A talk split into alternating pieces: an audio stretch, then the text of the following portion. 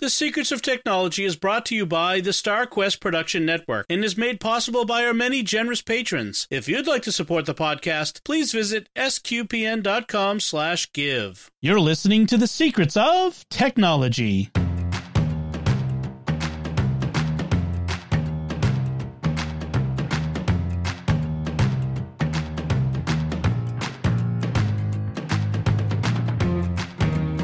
Hi, I'm Dom Bettinelli, and you're listening to The Secrets of Technology, where we discuss the technology news that's important to you from a uniquely Catholic point of view. Joining me today on the panel are Thomas Sanjurjo. Hey, Thomas. Hey, Dom. How's it going? Great. And Jack Baruzzini. Hey, Jack. Hey, Dom. Folks, I want to tell you about another show on the StarQuest Network you are certain to enjoy called Let's Science. If you're a Secrets Tech listener, you're going to want to listen to Let's Science. And you can find that wherever fine podcasts are found or at sqpn.com slash science. And by the way, it's a great show. Uh, Carolyn and Lindsay and Lino do the, that show, and they're from Australia, so you get the great accents. And it's it's like 20 minutes. It's a real brief hit, boom, and they're always entertaining, and they always have very interesting sciency subjects to uh, to dive into. So definitely check that out at sqpn.com slash science. So for today's main topic, we're going to be talking about the. Uh, we've talked often about ChatGPT and other large language model uh, services, software sites, whatever you want to call them, out there, AIs, uh, if you will, and uh, there's a lot of fears, uncertainty, and doubt around them and people you know they're worried about them becoming skynet they're not going to they're worried about them people using them to cheat in school and all these other you know fearful things.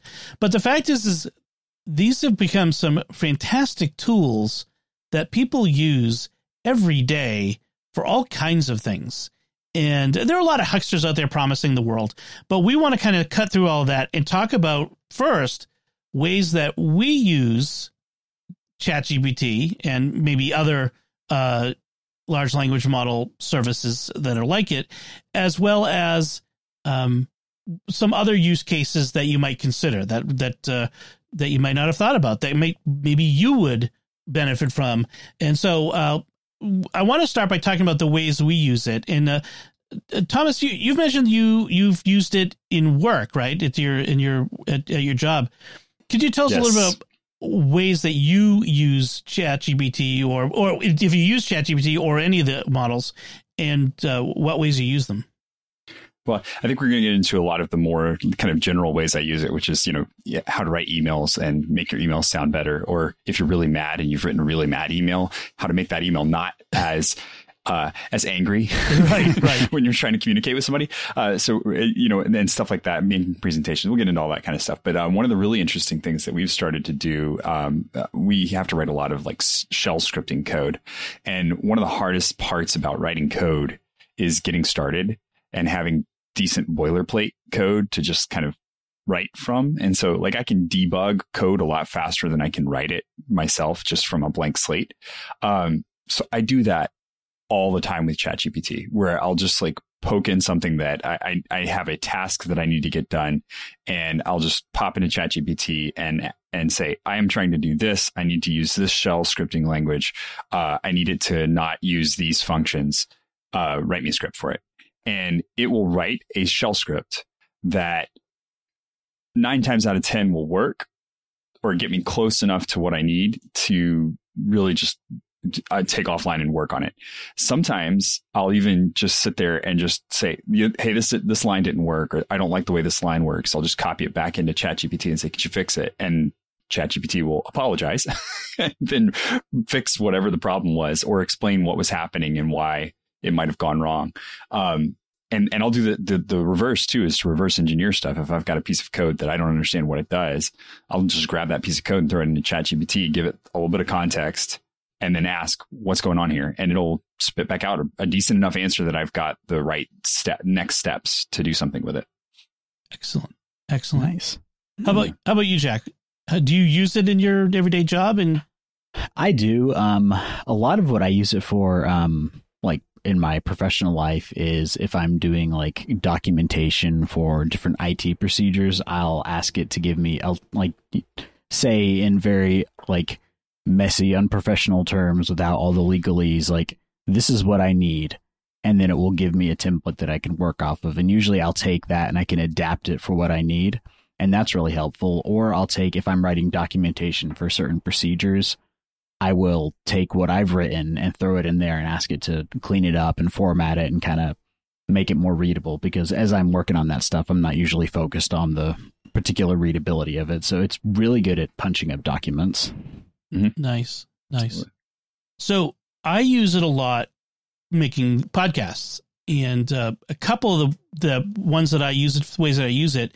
Um, when I do uh, a show, say like with Jimmy Akin, I do Mysterious World, and he'll throw fifteen links at me. These all go in the further resources. We need to put them in the show notes on the website. I'm like, okay. And the way I used to do it is I had these laborious script that I would have to, you know, look it up, grab the title, you know, paste it in, create the HTML, and then I had like an automation script, but I have to do it line by line by line by line. Now all I do is, is I go into to ChatGPT, open it up, and I say change this list of URLs into an HTML unordered list of links. And I just paste mm-hmm. one per line, boom, boom, boom, boom, boom, boom, boom, hit enter, and it gives me the whole thing properly formatted with the titles, you know, that the proper titles, everything. And saves it, it, that alone it saves me time. I mm-hmm. really love that. That's and that, and that's the thing is like I I think a lot of people are worried about it being cheating or something like that, and it's it's just a tool that is cutting down the time to action that you can that you can make. And and so like you need something done and you're going to learn how to do it one way or another. You know, you're going to go and find a website. You're going to have to dig through like 20 different generated websites that are fluff code and random junk. Uh, and find the answer and, and it's going to take you time to do that. Or you just go to ChatGPT, put the question and do it. Be critical about it. Don't just take the answer and, and and throw it out there. If, if, if it's not worded the way that you would word it and you're trying to make an email, tell it, say, that's not exactly how I would say it. Uh, you know, maybe make it less, less formal and then it'll do a little bit less formal. So be critical about it, but use it as a tool to shorten that time to action. Mm-hmm. And like my HTML list thing, I could write, you know, create a JavaScript or an Apple script or, you know, some, something which I did partially to get me there. And it had, I had to find some regex and all sorts of weird stuff online to get me to this thing that required me to still take a, you know, a, a bit of time to do.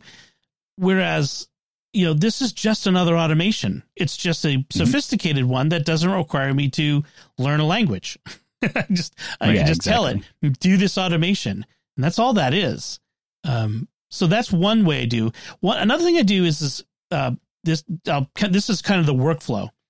I'll take a podcast once I've finished it, and I'll grab the audio, and I have a program on my computer uh, on my Mac called Whisper Transcription, and it uses there's a Whisper AI large language model that is really good at transcription. It you know hearing the audio and translating that into written text. It's not not perfect. You should see what it does to Father Cory Sticha's name, but it calls him Stiga, S T I G, very often. But actually, whisper transcription lets you say, you know, this is wrong. Whenever you think it's this, always make it the correction, so that it does oh, have that in it. But what it does, it creates a transcription fairly fast. It'll do like an hour long show in about ten or fifteen minutes, and uh, I take that very long transcription. Now the problem there's a problem with ChatGPT is, is it can only take up to something like 4,400 characters in the prompt, and so mm. The these transcriptions are way longer than that. And so I, I what I found was somebody came up with a tool. I'm not sure exactly how it does it, but I think it's it's it, they've there's a way to string blocks of text together to ChatGPT. Hey, keep keep going, keep mm-hmm. going, keep going to get, get around that limitation. And so this, I'll put a link in the show notes. There's something called SummaScript, like summarization, transcript summarization, SummaScript, um, portfoliopals.net slash SummaScript. It's like the Summa Theologica, um, SummaScript. And you just paste your text in up to 200,000 characters, which, I mean, even the longest Mysterious World shows are not over 200,000 characters. And I said you can say, give me a long summary, a medium summary, or a short summary. And I, I even with the long summary, I grab that, then I bring that over to ChatGPT, and I say, rephrase the following podcast episode description as a dynamic and engaging social media post under 250 yep. characters long. And what that gives me is not a perfect and, and almost never can I just use it straight off of what it gives me because it you know sometimes what it decides to emphasize from the from the transcription is kind of odd from the summary.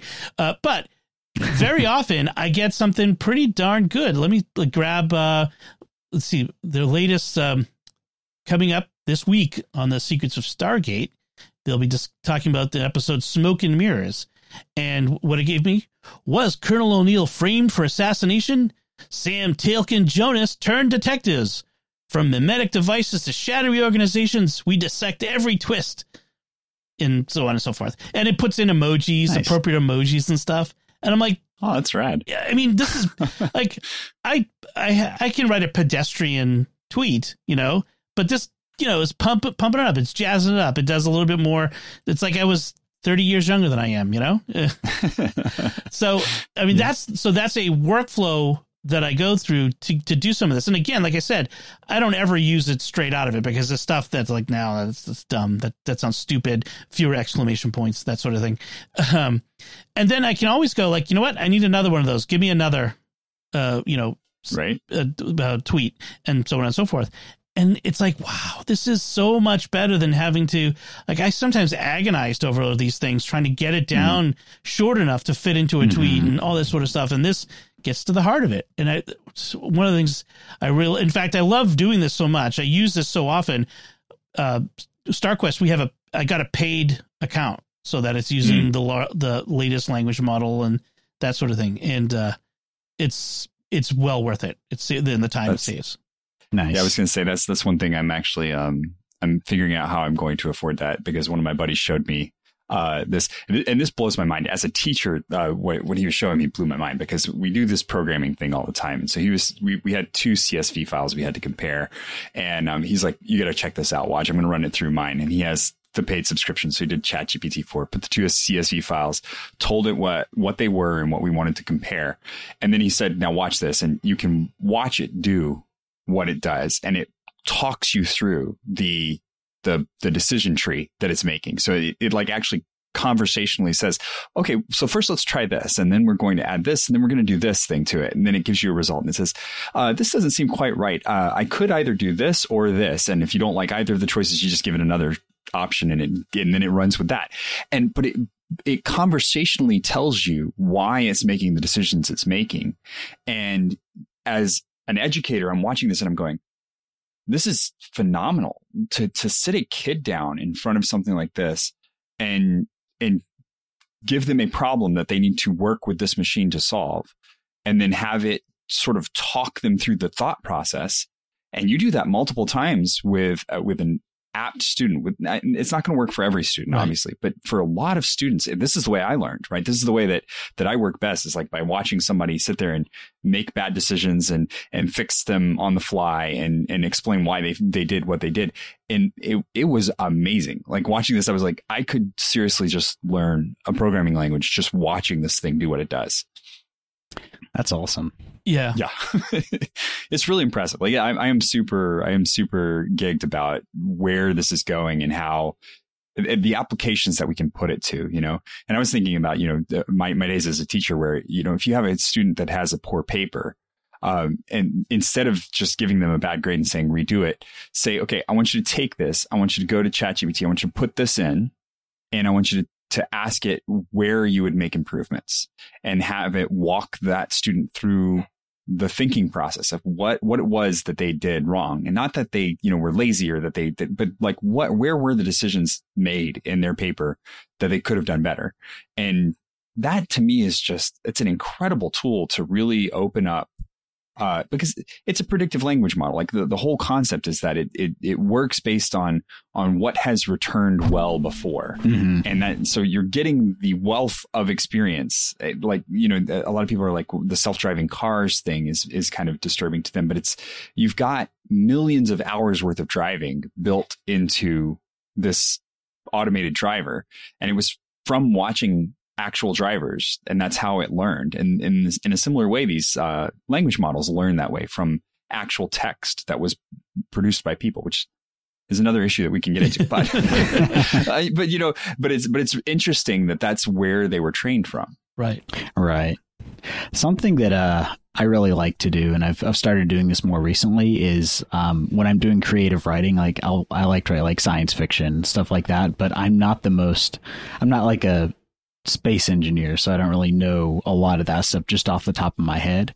And I've been able to use Chat GPT to ask questions about technical details that I could spend hours and hours researching.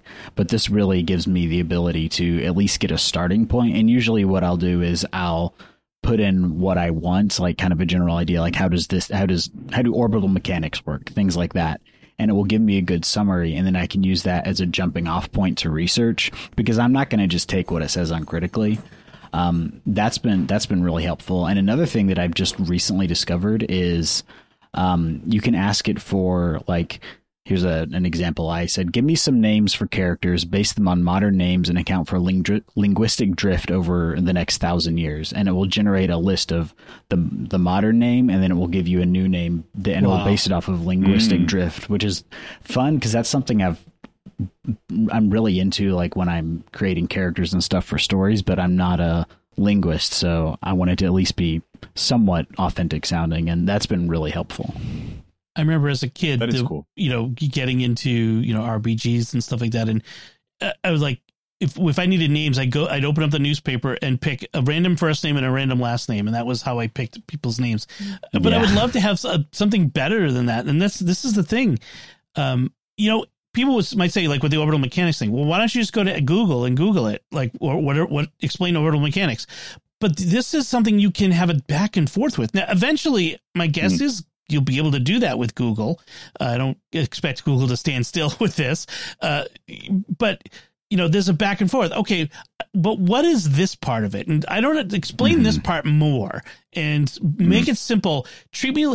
One of the best things you can do is say, explain it to me like I'm five, yeah, or fifteen, yeah. or you know what I mean, like like I'm a lawyer, or you know, like explain something to me technical as if I'm an non-technical person and it will it will really change the way it it it phrases things and make it which i think is amazing you know i want to give exa- another example of something i did that was kind of uh, silly but shows you it kind of goes off of what you said thomas about teaching you I was having a conversation with someone. Remember, the Powerball was like a billion dollars a couple weeks ago, a, couple, a month ago or so. And I was like, okay, so if you win, you get the cash payout. I was trying to explain if you take the cash and then invest it, you're going to end up with a lot more money than if you take the annuity. You know, that's the whole thing. And he mm-hmm. wouldn't believe me. So I said, okay. I went to ChatGPT. I wrote, calculate annual growth over 20 years of an initial, initial investment of, it was like 315, $315 million cash that has a 6% average rate of return, so annual, but also distributes 4% as income annually. And then it goes, you know, to calculate the annual growth over 20 years, blah, blah, blah, blah. Let's break down the calculation step by step. And it goes boom, boom, boom. And I'm like, so the right. annual growth over 20 years is approximately 110%. I'm like, oh, okay. What would the total investment be worth at the end of 20 years? And it wasn't quite giving me what it um, what I wanted. So I'm like, what would the income distribution be each year? And then recalculate with the 4% annual income distribution coming from the total compounded growth at the end of each. Like I was getting more and more technical as it, and I finally got like this, you know, it gave me the income distribution for each year. In year one, you would make 12,600,000. And by year 20, you're making 22 million 75 thousand, you know, that sort of thing. And it really breaks down the whole thing. I'm like, this was, it just mm became an interesting exercise in having this thing calculate stuff for me. I'm like, if I was working on investments or retirement stuff, this would be a great tool for that sort of thing because it talks you through it and walks you through it. I could, I could have done this on an Excel spreadsheet if I knew what I was doing and maybe right. that could download an Excel spreadsheet from somewhere. But this was so much easier. This was and you came out with terminology. That's the thing is like you you you walked away from it with new words yes. that you probably knew, but you didn't have a context for them. And and now you do. Right. And and beyond that, you had an actual real world example that you were able to talk through. And you know, that's that's and, and it's not just stuff like that that you can do it with. You can do it with daily tasks too. Like say you do need to make an Excel spreadsheet that accounts for several different variables and, and it's for your job and you, you just want to make the report and you would normally have to sit there for two or three hours just putting all the numbers together and figuring out mm-hmm. what the mm-hmm. calculations are going to be. And, oh, you didn't account for this thing. Now you go back through and fix it. Just start asking ChatGPT, say, Hey, ChatGPT, I have this information. I need to get this information out and just start that way right. and then work your way through it. And it, the, the one thing I will caution here is the longer you talk to it, the more likely you get into that kind of hallucinatory terrain. Um, but you'll know when it comes. You'll you'll know when the when the language model starts acting up and kind of going off the reservation, uh, because it'll start returning things that you're like, I don't know, that doesn't sound quite right. And what I'll do at that point is I'll I'll just copy the last thing that it told me and just start a new chat. Right. And that kind of does a, a refresh on it and just cleans it out and gets it started over again and, and say, hey, we were talking about this. Uh, can you explain a little bit more what you know what was meant here? And it'll clean it up. And shorter conversations are better. So uh, at the current mm-hmm. state of things, and that that's the thing. This, this all this is changing as we speak. But at the current state of things, like like you said, shorter conversations are better because of when you say it gets hallucinatory. The lo- the language model kind of starts getting wonky. It gets it starts returning weird data, weird information. Like, uh, that's not quite. Uh, I don't like that. Looks really weird, and that's not mm-hmm. real. Um, and so you have to you you do have to kind of stay on top of it. Um, another one I did, I was doing a puzzle game, and it wanted me to find a um, a national capital. It, it, it was like national capitals, and what it was like this random island in the middle of the South Pacific, like island nation. I had to find. It was 400 miles away from the one that I'm supposed to guess. I'm like, I don't know what. I can't find the capitals of those countries. So I just asked which nation's capital is about 440 miles north, northeast, or northwest of Tarawa, the island and uh, you know it gave me a list of capitals. I'm like, oh, that's what it was. I think it was Honiara, Honiara Solomon Islands, um, which I should have known. But um, uh, but it's like even for fun, frivolous things like that, that's the sort of information. Like, how else would I find out? You know, I, I tried googling it. That didn't work. You know, but it mm-hmm. has all of this data there and it's all about making connections between things and that's what it's really good at right yeah. Yeah. I'll, I'll, uh, I'll, I'll, give one more. And this is, this is one that I, um, toyed around with and I thought, okay, why not do it this way? This, this just makes perfect sense to me. And it has a lot of interesting results. So I want to be very clear about be careful the way you use this. but, uh, writing your resume is a perfect use for a generative AI like this. And I'll explain a couple of things that, that are going to happen here. First off, um, when you're writing your resume, one of the things that they recommend is you rewrite your resume every time you get a job, every time you get a job that you're looking for, and you rewrite your resume to match that job. This, this is a phenomenal way to do it. You get the job description, you go into ChatGPT, you give it your resume, you give it the job description, take, say, please rewrite my resume to fit this this job description. And it takes your experience and matches it up to what the job description is looking for. So it, it just finds the places where they match and then puts them in. Now, the one thing it does that's really interesting is it puts in all of this, these great things that you've done at your current role and they're complete fabrications. right. they're, they're total lies. Um, but it's really good because what you, what you do then is you look at the, what it said and you find the spots where it says this is where you need a statistic. This is where you need a measurable result of something that you've done and just replace it with something you've actually done. And it, it, that it gets you over the hump of the automated resume review process because you know that there's an AI on the other side of this that's reviewing your resume. Well, you've just had re- an AI write your resume to the exact specifications that that AI is going to be looking for on the other end of right. it. Nice. Yes. Exactly. We use the machines against each other. Let the machines fight yes. it out. Mortal Kombat. Yeah, I will say on that note, um, when you're using this, be careful about what personal information you put into it. Like, don't be pasting your social security numbers or your bank account information, like that kind of stuff in it. Right. Like, it's. I think it's fairly secure, but again, you shouldn't be pasting those into text boxes anywhere. right. You should right. use the same precautions that you would anywhere on the internet and not put your sensitive personal information in. Um, one of the things you can do is, like I mentioned before, is uh, uh, with the paid plan, you can enter in, you know, what would you like ChatGPT to know about you to provide better responses? That's what it says. Mhm. And so I've, you know, put in, uh, I'm a professional podcaster who runs a network of Catholic podcasts and YouTube shows that explore the intersection of intersection of faith and pop culture. Uh, I'm older than so and so. I'm male, Catholic, husband and father of five children, born in and lives near Boston, Massachusetts, and it can use that sometimes not to not well. Like sometimes it over specifies uh, when I, I if I'm not specific enough in a request, it'll it'll think I really want something to do with Catholic podcasting. When sometimes I don't. That's not what I'm asking. I want. I'm looking for something more generic. Um, so that that's a little bit of a caveat to to consider. Um, one of the things I I've used it for is to make recipes. You know, to to say, look, I've got these four main ingredients on hand. Give me a recipe that that I can make. You know, that uh, that I could do on the grill. That um, would be uh, kids under the age of 10 would want to eat, you know, an average kid under the age of 10 would Mhm. want to eat, yep, so on and so forth. And it's given me some recipes. I'm like, you know, that was actually a pretty good soup, you know, like, Right.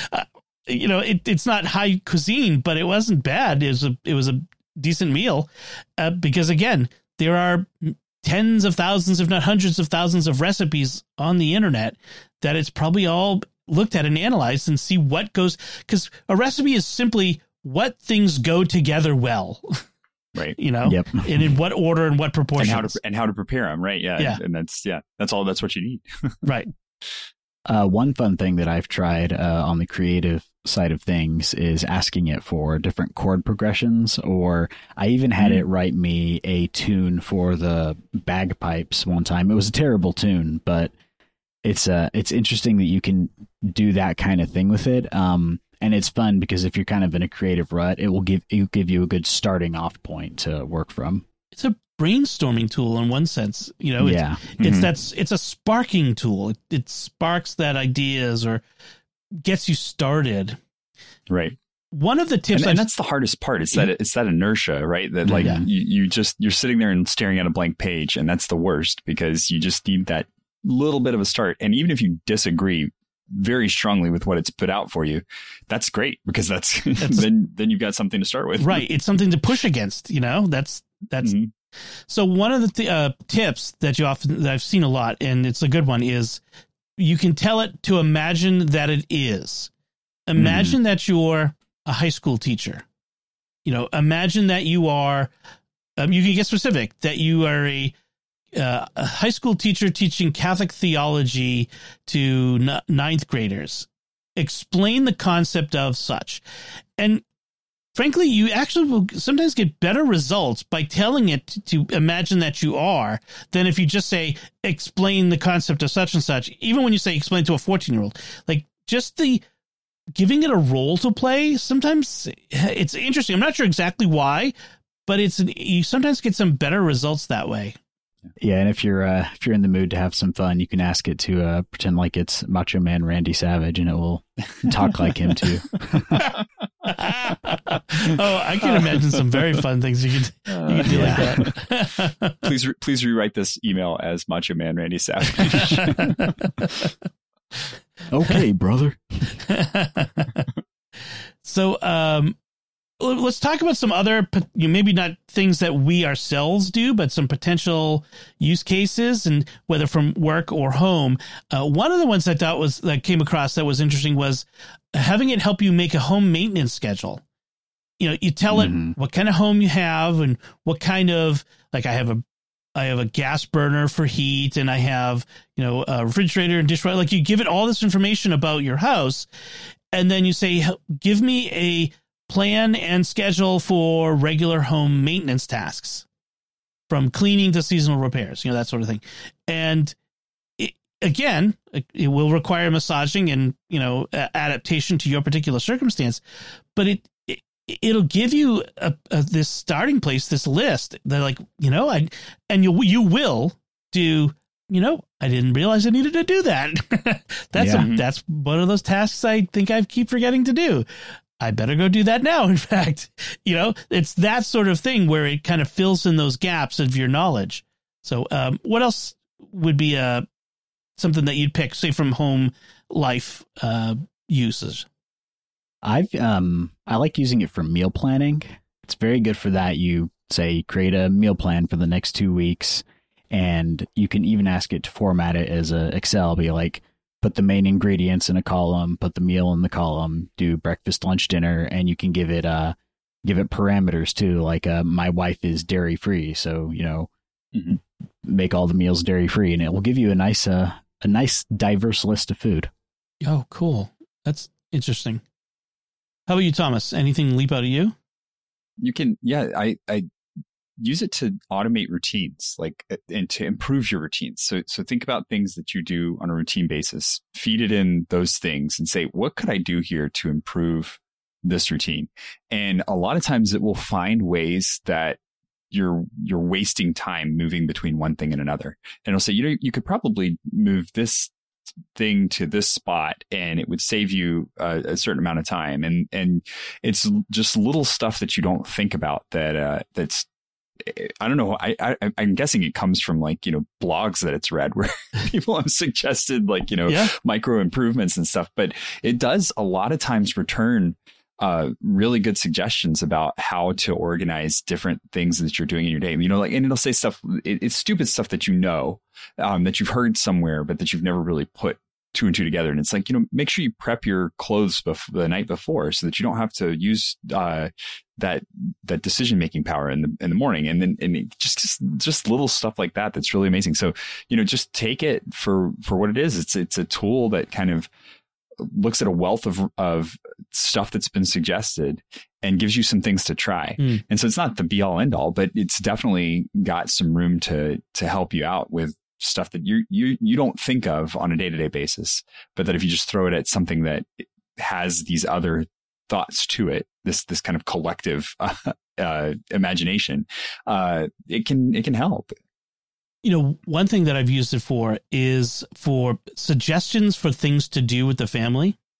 Like for example, mm-hmm. say you're going on vacation, and you know, say I'm going on vacation to to Boston, and I could say to to the to the chat GPT, uh, so there's seven of us in the family. There's a, you know, I'm adult male. My wife's, you know, this age. Uh, we have five kids and they're this, this, this, and this, and, you know, ages. Uh, we, our interests include fine art, museums, hiking outdoors, you know, give it the whole thing and then say, give me a list of 10 possible things to do, uh, on vacation with my family in the Boston area in the month of July and it will give you a really interesting list. And sometimes, like by number, like you probably should say like 10, like you put a limit on it because if you let it go on too long, you get into that hallucinatory, like, like with that doesn't exist. in you know, riding right. unicorns, I'm pretty sure not a thing, you know, or whatever, you know, I don't think it gets that crazy, but, but you say, give me 10 to 10 ideas of things to do on a week long vacation in the Boston area with, you know, under these parameters and it does. I mean, it's a great thing. Or you could do for a day out, like even it's just like in within five miles of this town. You know, say the town you live or whatever. You know, uh, give me give me um, six great hikes that are of uh, beginner level you know difficulty uh, for for hiking in the spring in this area and it will come up with them and it's it's really great i mean you could again you could google it but a lot of times you get all of these random sites and these weird, you know, and like which one do I pick? And this just gives you six, and then you can go look those specific hikes up, say, or those mm-hmm, specific mm-hmm. places to go on vacation up, and it gives you it gives you that starting point. You know, you can go, that's really not for us, and oh, that won't work at all. But these ones are good, and it's mm-hmm. this again, it's that it's like having a it's like having an assistant like who gathers all the data for you, all the information for you, and just lays it down in front of you on your desk, and you go this, this, this, but not this. Like it's almost like you're one of those, um, you know, one of those people on Wall Street, you know, and you have this assistant, mm-hmm. and like, um, I need a tie for tonight for this dinner. Get me six ties and let me pick one. Uh, that one, you know, and that's that's kind of what you're doing here yeah. with this AI. Yeah. I, another thing I'll do is um, because the nature of my job is very highly technical at this point, um, and the teams that I work with are very highly technical, and the stuff that they talk about is all in acronyms. Um, I have ChatGPT open in another window, so while we're having a conversation, and they throw something at me that I've never heard of. I, I, have no idea what this thing is. I'll just go over ChatGPT. Hey, uh, what's this thing? And uh, and it will spit me back uh, a response that says this is generally what it is. And I know enough about what I'm doing to know the accuracy more or less of what it's what it's done. But at least it's given me kind of the the general space to have a a decent conversation about what we're talking about without me having to say. Um, I have no idea what you just said. So can can you know could you could you explain it to me? Now I can ask intelligent questions about it. You know, like what kind of tool is it? Like what is it? What does it do exactly? Mm-hmm. I, I know those questions to ask and to really dig into it a little more. Um, so it is phenomenal for that kind of thing. Where if you're in an asynchronous conversation or if you're having like a video chat with somebody, and you have an op- another window open. Uh, to just be able to type in a really quick uh, the person I'm talking with just mentioned this. What is it? Uh, give me a brief summary. And it'll summarize kind of what it is for you without you having to go to all of the, the different spots on the internet where you might find an answer and, and read through, you know, 20 pages of preamble before you get to that actual summary of what the thing is. Right. That just reminded me of another uh, use for it that is really fantastic. Um, if you have, if you find like a recipe online that you really like, nine times out of 10, I feel like they're on those blogs where the person feels the need to include their entire life story. I've started just taking those links and I'll paste into chat GPT and say, Hey, strip just the recipe out of this and give that to me. And it will take it and pull all the extraneous stuff out and just give you the recipe. Oh, how, where do we learn about how Grandma gave that recipe to her on her deathbed? uh, I, I, see this. There's a part of me that like my, it hurts my soul talking about this because um uh who was I don't I forget who it was that said this, but uh, digression is the soul of wit, and um you know it's it's one of those quotes that's just stuck with me. It's an author uh that that that said it. Oh, Ray Bradbury, that's who it was. Yeah. Uh, digression is the soul of wit, and um kind of it kind of hurts this but but at the same time the internet's not much better. Like looking up things on the internet when you get results back from google it's really not eh, like with my kids i encourage them to use an encyclopedia because there's discovery along the way. Mm-hmm. uh, but with the internet it's not very often that you discover something along the way trying to find an answer that's in any way valuable or enriching to your life. No. So it's more like this digging just, through the junk to get to the diamond yeah, in the exactly. rough. Yeah, exactly. And this just cuts through the junk, right? It just cuts the junk and gives you that that diamond that you need, and then you can take that back and do some more research about it and, and find out some more information. But yeah, it, it cuts out that that initial research phase that's so hard to get over, mm-hmm. yeah. and that requires so much time and investment. So we could we could go on a lot on this. I mean, there's a, there's so many more, and there's a lot of YouTube videos of people giving you advice on how to craft your prompts. Prompts are really valuable uh, for this, and they get into specific areas. Uh, before we finish up, though, I want to a couple more caveats. I want to mention is one of the limitations that the data that ChatGPT has access to only goes up to, at the at the time of our recording, only goes up to September of 2021. So anything that you reference that has happened since then, it won't know about. So I asked mm. it a question about um, inflation. I, you know, what it, if something was worth thirteen dollars in nineteen eighty eight, what would it be worth in twenty twenty three? And it's like I don't have access to that. But here's the formula. If you get access to the consumer price index, here's the formula you could use to pl- plug it into it. And that was useful. Uh, I ended up finding a, web, a website that has an inflation calculator anyway. But so just so you know, it's its data set only went up to September 2021. I'm sure that will advance over time. Um, the other thing is is to, as we've said several times, verify critical information. Mm-hmm. Make sure you know d- don't just trust that. The, I think the more general something is, the safer it is. But if it the more specific it is, the more you have to be careful. I think is mm-hmm. Uh, safe to say. Yeah. Um, use your judgment and just don't take it and paste it. so yeah. generally, generally with very specific facts. Yeah. What what it's doing is placing a fact, like the the generic term, a fact. It's it's something that should sound true. So don't don't trust like a specific fact. Just realize that whatever it's stated in that spot is, I know that there should be something here that like, th- there's a story of the lawyer that went through and like made a whole case from ChatGPT and they came, came to find out that all of the cases were fake. Yes. Uh, like ChatGPT just created because it knew as a predictive language model, it knew I should put next a, a case reference. And so it just made up a case reference to throw mm-hmm. in there. It didn't actually like have those cases in front of it to, to reference properly. Right. Right these things are only going to get more powerful, more useful. These limitations will start to fall over time. Mm-hmm. Um, but I don't think we need to be afraid of these these programs. They're not Skynet. They're not self aware. They're not going to take over. Not all of those that fear that people have. It's just a really cool automation tool.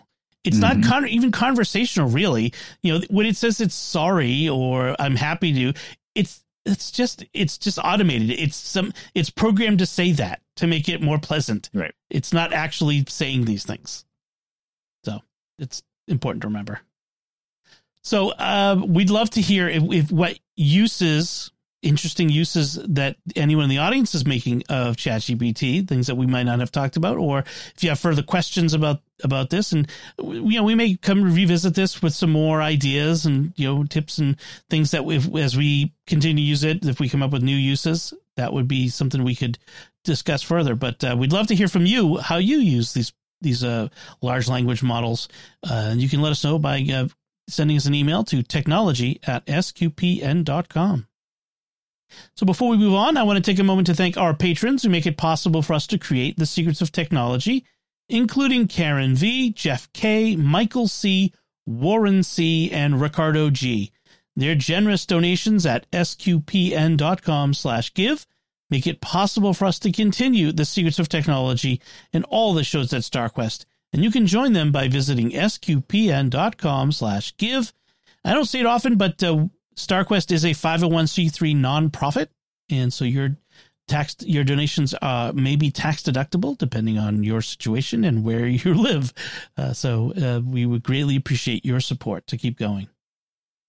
So let's talk about some headlines this week. Our first one is interesting, and I get the right guys here for this. Uh, Steam is the you know the the gaming uh, store platform from Valve, the company Valve uh, is it makes Steam, and one of the things they do is they keep track of the different operating systems where. So Steam is sort of like Netflix for games, except you're buying them. Mm-hmm. It's kind of hard to explain, yeah. but it's, it's like, like, iTunes for games. Yeah, yeah, that, that's that's probably a better analogy. Better, better, better. Yeah, because you're buying the the games. Anyway, they keep track of who's using them and what you know, what systems, what co- uh, computer hardware you use, and uh, no surprise, most of the uh, people are using Windows PCs uh, on it. But Linux is a significant portion. And this article from its beginning of August uh, now, so it's a little bit back, but uh, showed a spike of Linux use on Steam to jumping nearly 2% in July, which makes it larger market share than Mac OS which is uh, interesting to me, especially. Um, and one of the things they attributed to is Steam OS, the Steam Deck. Mm-hmm. So, what do you guys think of this? I mean, it it when these you see this chart, and it's not just really Linux. There's only two Linux distros that are up. There's Steam OS and Pop OS. Everything else is down. Mm-hmm. So it's really Steam OS that's really growing. What, what do you guys think of this? I think it's not honestly not that surprising because the with the popularity of the Steam Deck, a lot of people are either just getting into using Steam on the Steam Deck itself or have migrated over from using Windows to using Steam.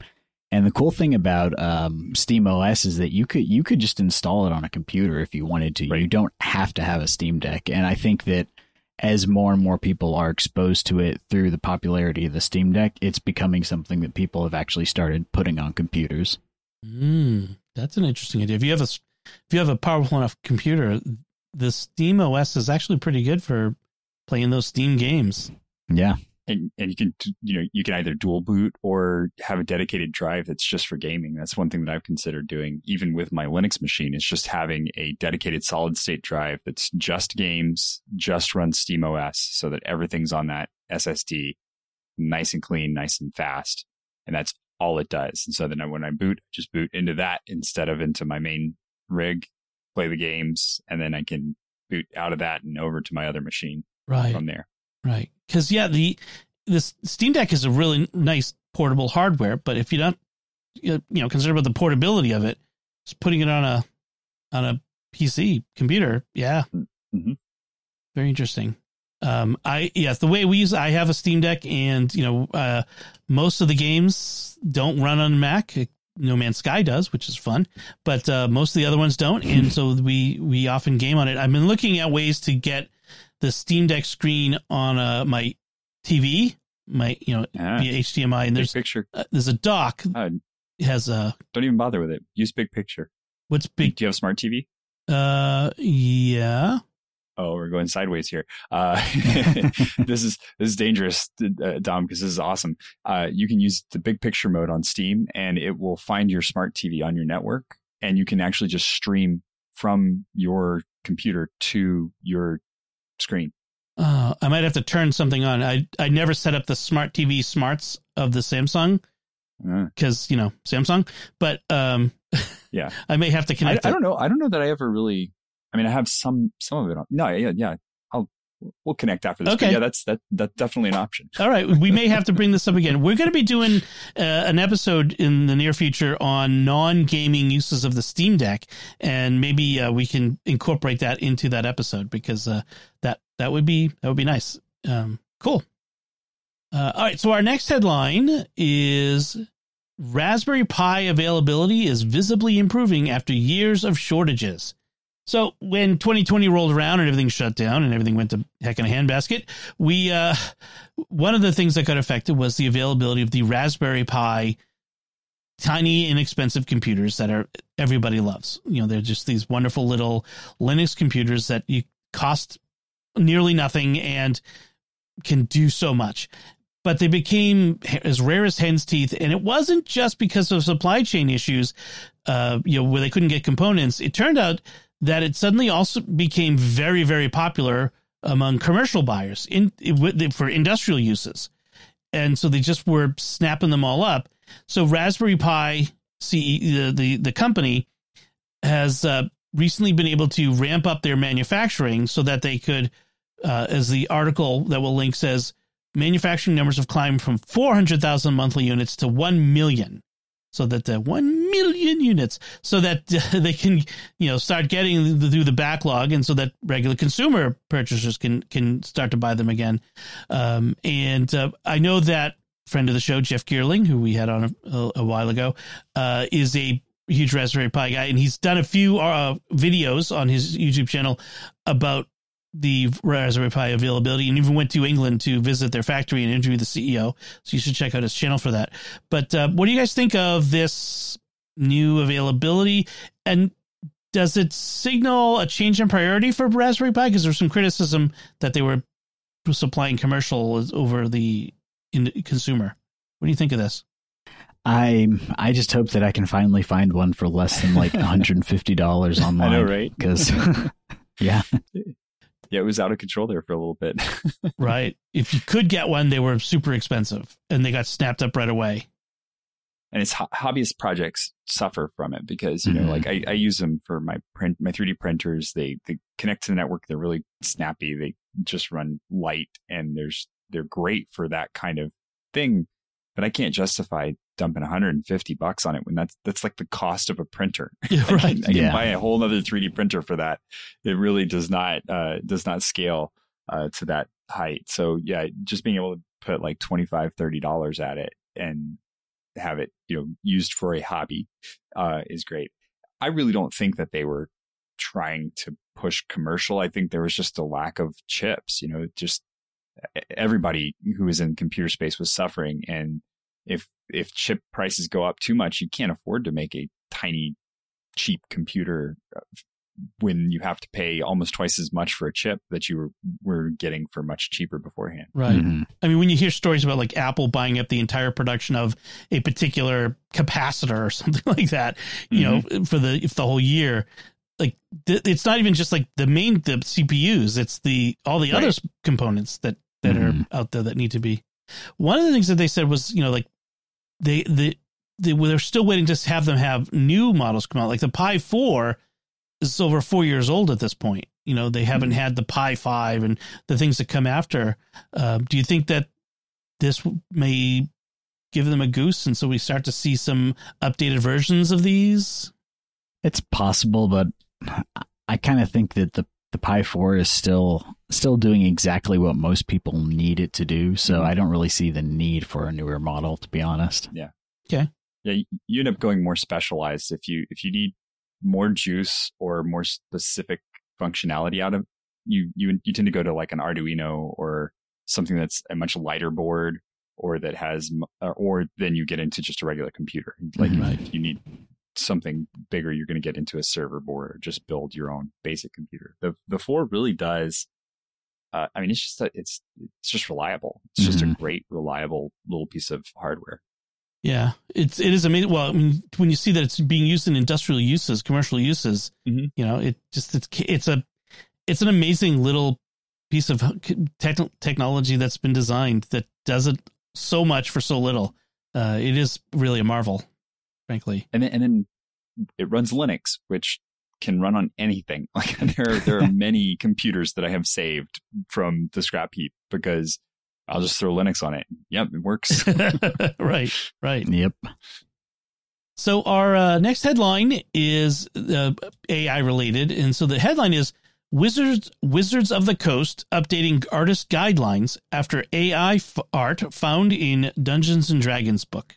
So Wizards of the Coast, the publishers of the Dungeons and Dragons uh, role playing game, and there was a new book coming out of uh, you know the Big Bigby presents the glory of the giants, and so it, uh, it's a source book you know for use in the game.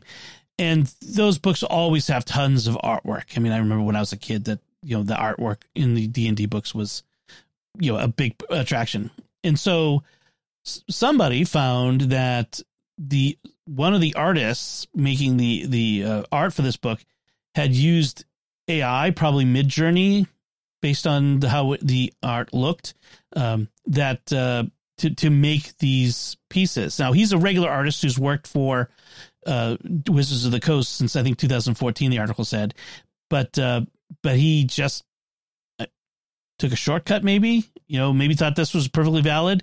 Uh, but there are concerns. A lot of artists are concerned about AI taking their jobs and you know this sort of stuff being used, and um, it's a shortcut. And maybe Wizards of the Coast thinks that uh, they don't want to be paying human generated rates for stuff that someone could generate off of a Midjourney with a prompt. But what do you think of this one?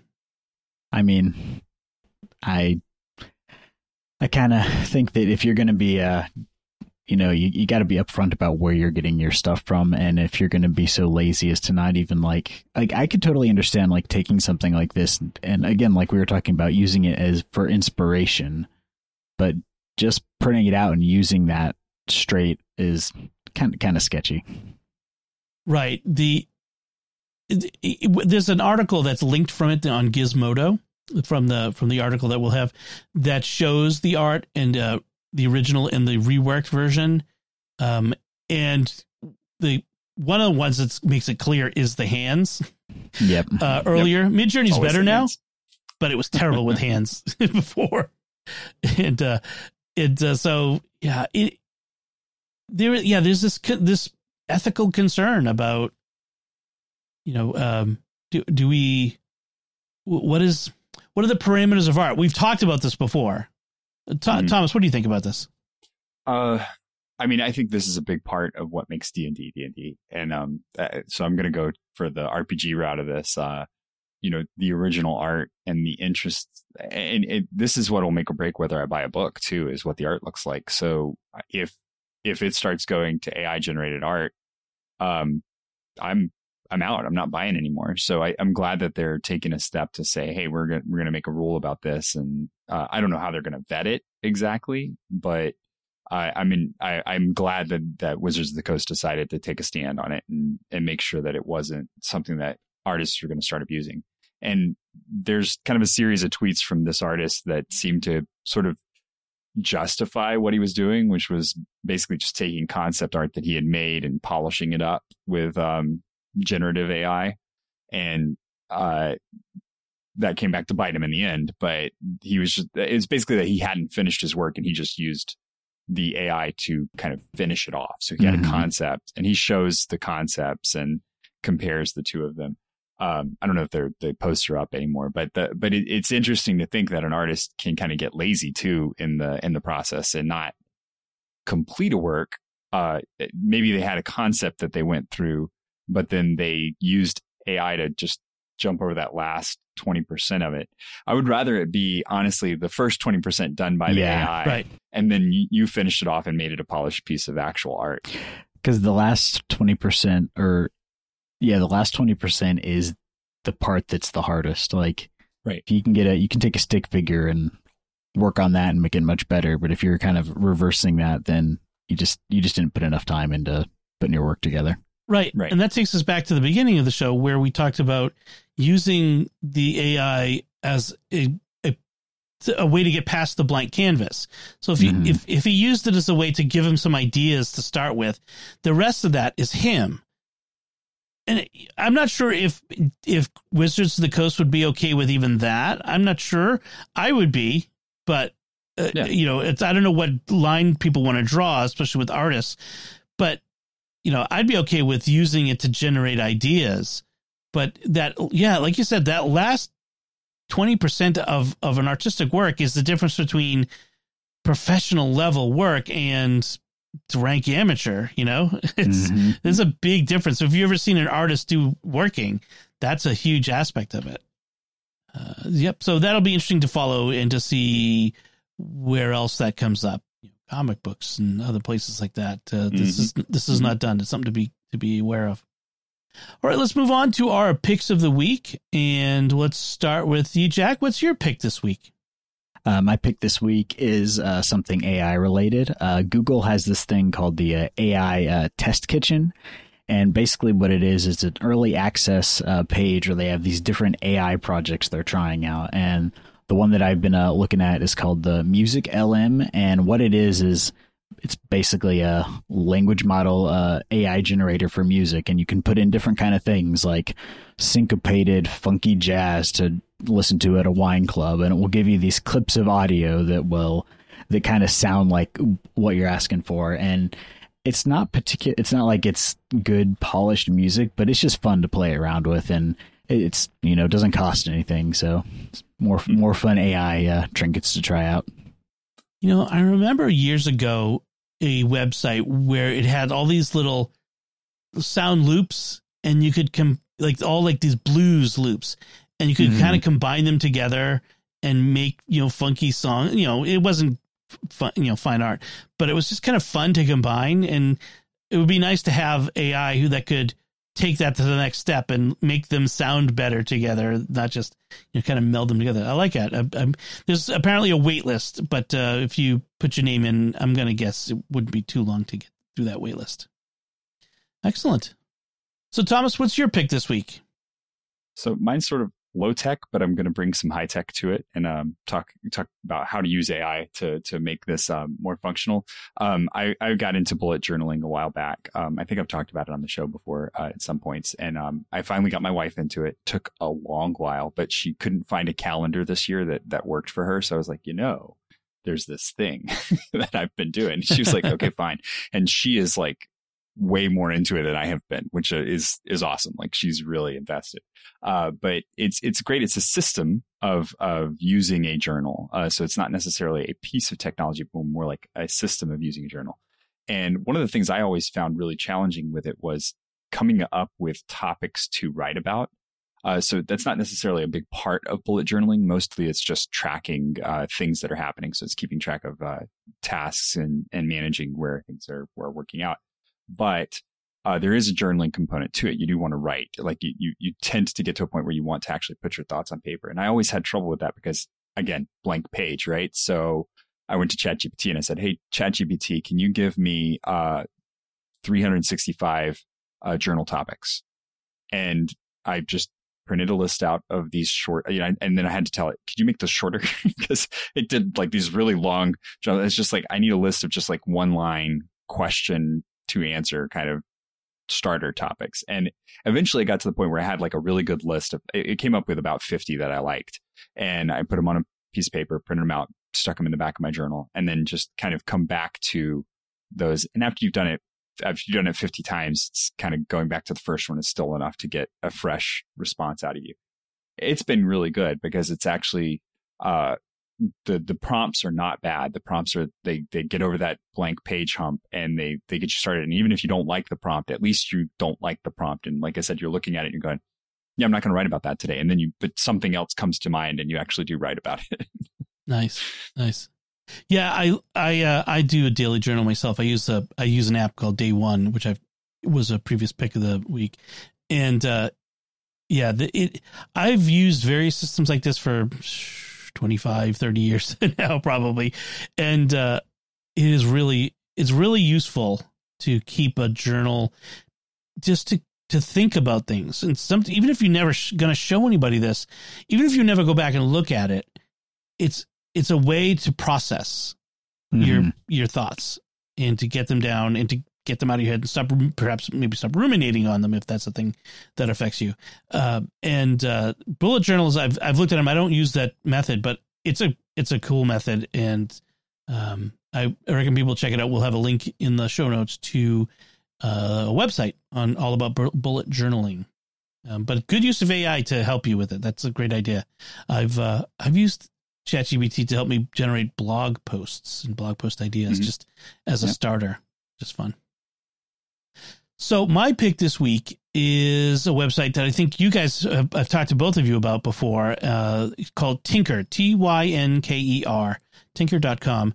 This is a way to get kids coding. I have a son who is uh, has aptitude, and I wanted him to start trying to to learn some coding stuff, some some programming, and so Tynker is it's a lot like a lot of these other online tutoring systems like Khan Academy. And so it has progress and like it, it, it, it has exercises and walks you through these concepts and then it grades you on the whether you're you know you're a beginner intermediate or advanced level with the concepts and it's it's very um systemized and regimented in, that sense um but it really will teach them coding basics the concepts of coding what's involved, you know, uh, things like, and so his like programming basics is the first part. And you get 40 lessons, 179 activities, 30 minutes a lesson, and they'll learn ordering tasks, sequencing, building a program, critical thinking, problem solving. It even gets them into, you know, using actual Python, which is an actual language mm-hmm. that's actually useful. you know, I mean, the mm-hmm. most WordPress website pages are built using Python. I think it is these days. Oh no, PHP. That's different. But Python is a useful language. Um, they'll uh, they'll you can also do things like learning different programming concepts using Minecraft, which is a actually a different class he's taking uh, elsewhere, but it uses Tynker to do it. Um, so in any case, uh, it has a student uh, portal with it gives them all their their access to all their exercises. There's also a parent portal, and then there's a teacher portal. So if like if your school, mm-hmm. a school can have this, and the teacher can use it from a teaching perspective, which is different from what a parent needs to look at. So I'm glad yeah. that they separate those out, and uh, so I can see his progress, see the last time he worked on it, and that sort of thing. Um, if you if you sign up for it, you can do a quarterly, yearly, or you get a lifetime uh, membership. A uh, an annual membership, which is probably the sweet spot, is $192, which is not cheap, but not terrible, not for a class like this. For a year, yeah. Yeah. Um, what's really great is, is if, if you have a nice big Catholic family and you have three kids that want to learn programming, or if you want to learn alongside, the family plan gives you three accounts, and that's 240 bucks. So, yeah, that's a great deal um, for for, for you know the the whole family.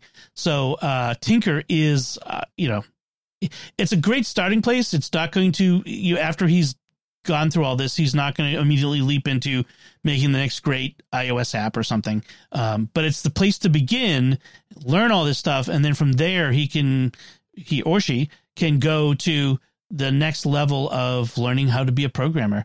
And today, yeah.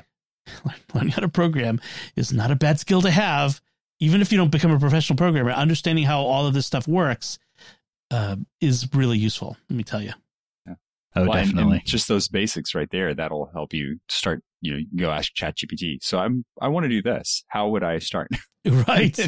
and then from there, you're, you're off to the races. Yep. That's right. I, I, can vouch for Tynker from the, the teacher perspective too. I used it in the classroom, uh, with, uh, grade, uh, grade school kids and it was great. It was fantastic, uh, at their level, uh, really accessible to them. Uh, so yep, like fourth, fifth grade, uh, teams I had working through Tynker. I would say that's the sweet spot of the age group. Yeah, fourth, fifth, yeah. sixth grade, somewhere in there. Yeah. Nice. That's awesome. I'm gonna have to uh, see if I can introduce this to my son because he loves playing Minecraft, and I feel like that'd be a good uh, gateway mm-hmm. to teaching him about programming. Yeah. There you the, go. The the way we got started with the the Minecraft thing, we use a program called uh, a system or service called Homeschool Connections. They're a, uh, a mm online homeschooling resource. They have classes, and in fact, uh, Mike Creevy, who's on the Secrets of Star Wars, uh, is also a Homeschool Connections teacher. He teaches theology courses for them. So if you, my daughter took a class with him, which was funny, and uh, that's kind of cool. it was pretty cool. But they also have things like programming, and my son took a Minecraft coding class with them that used Tynker. So yeah, Minecraft is a great tool, and there's in fact a whole Minecraft for education thing, which we can talk mm-hmm. about another time. But it's a great, great tool for learning this stuff. So yeah, excellent. So that will do it from us this time. What did you think of our discussion of anything we had to talk about today? We'd love to hear from you, and you can do that by commenting on our show at sqpn.com slash technology or the StarQuest Facebook page, facebook.com slash starquestmedia Send an email to technology at sqpn.com or visit the StarQuest Discord community at sqpn.com slash discord.